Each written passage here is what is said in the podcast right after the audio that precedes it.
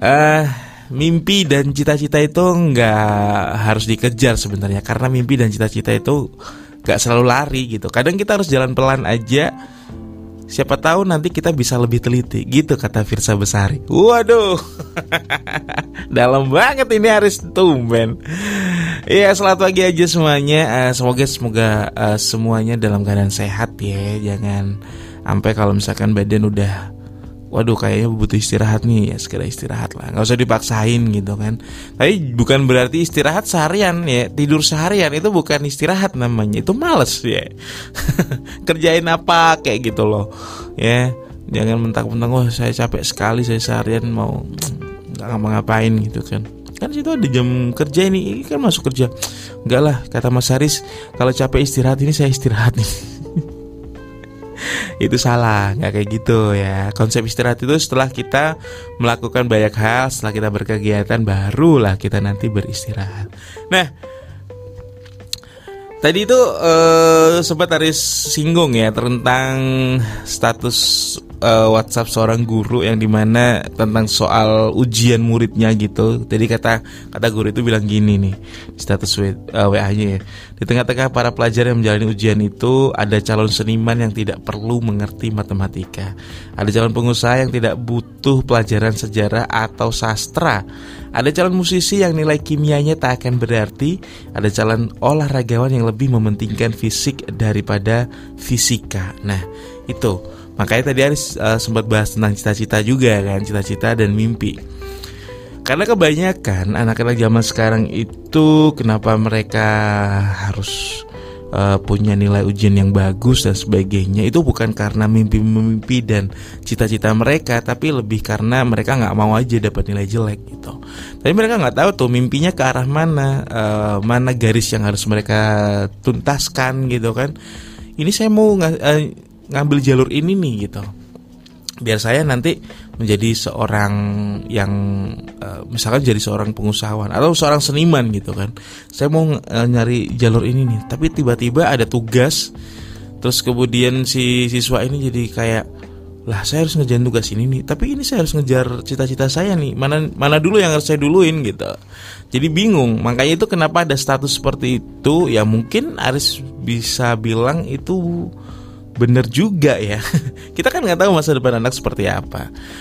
Meskipun kita nyuruh dia belajar matematika tapi pada dasarnya dia memang nggak bisa atau nggak suka sama matematika ya mau diapain lagi? Mungkin ada satu hal yang dia sukain misalkan dia nggak bisa matematika sih tapi dia pinter banget ngeband gitu. Siapa tahu dia di masa depan jadi seorang musisi gitu kan dan uh, mungkin juga ada yang uh, dia kalau pelajaran kimia atau pelajaran fisika dia nggak begitu pinter. Tapi olahraganya pinter tuh. Dia loncatnya tuh waduh tinggi banget. Dia tuh kalau main basket luar biasa gitu. Lah siapa tahu anak-anak seperti ini nanti ke depan bisa jadi seorang olahragawan seorang atlet ya. Siapa tahu loh ya. Karena eh, saking kekhawatiran siswa atau para murid itu yang dapat nilai jelek, dimarahin sama guru, dimarahin sama orang tua dan sebagainya, akhirnya mereka punya budaya yang seharusnya itu bukan jadi budaya ya. Aris Aris lebih milih bukan budaya sih itu kayak semacam kebiasaan. Kebiasaan itu dalam mencontek karena saking khawatirnya mereka nggak dapat nilai bagus gitu. Karena apa? Mereka udah berusaha nih, udah belajar banget, tapi ya udah gitu. Isi isi kepalanya itu cuma segitu doang. Kan ada orang yang emang otaknya tuh encer banget nih baru belajar sekali dua kali udah ngerti ngerjain tugas apa aja oh oke okay, gitu kan langsung. Tapi ada yang udah belajar sampai 10 kali udah dibaca bolak-balik udah nggak bisa emang gitu. Akhirnya apa? Mereka menghalalkan segala cara salah satunya dalam mencontek.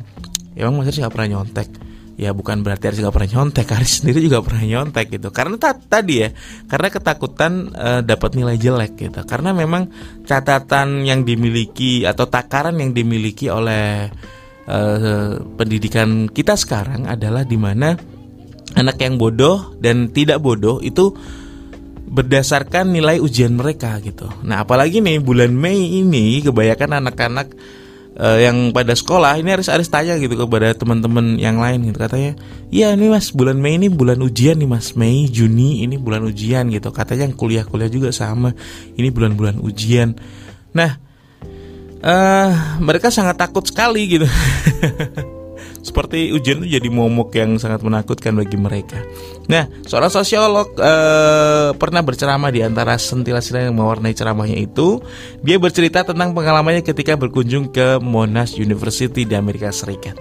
Nah, beberapa tahun silam si Darohim ini tertarik dengan budaya anti mencontek yang menjadi prinsip para mahasiswa dan pelajar di Amerika. Nah, ini harusnya bisa ditiru nih. Tapi kan Amerika Mas ya udah yang baiknya ditiru maksudnya gitu jangan yang jelek-jeleknya jadi di kampus Monash University uh, ketika si Darohim ini diajak sama temennya dalam sejarah program pasca sarjana di Monash hanya terjadi satu kasus menyontek. Ternyata mahasiswa menyontek itu berasal dari Indonesia. Karena mungkin di Indonesia udah umum gitu kan.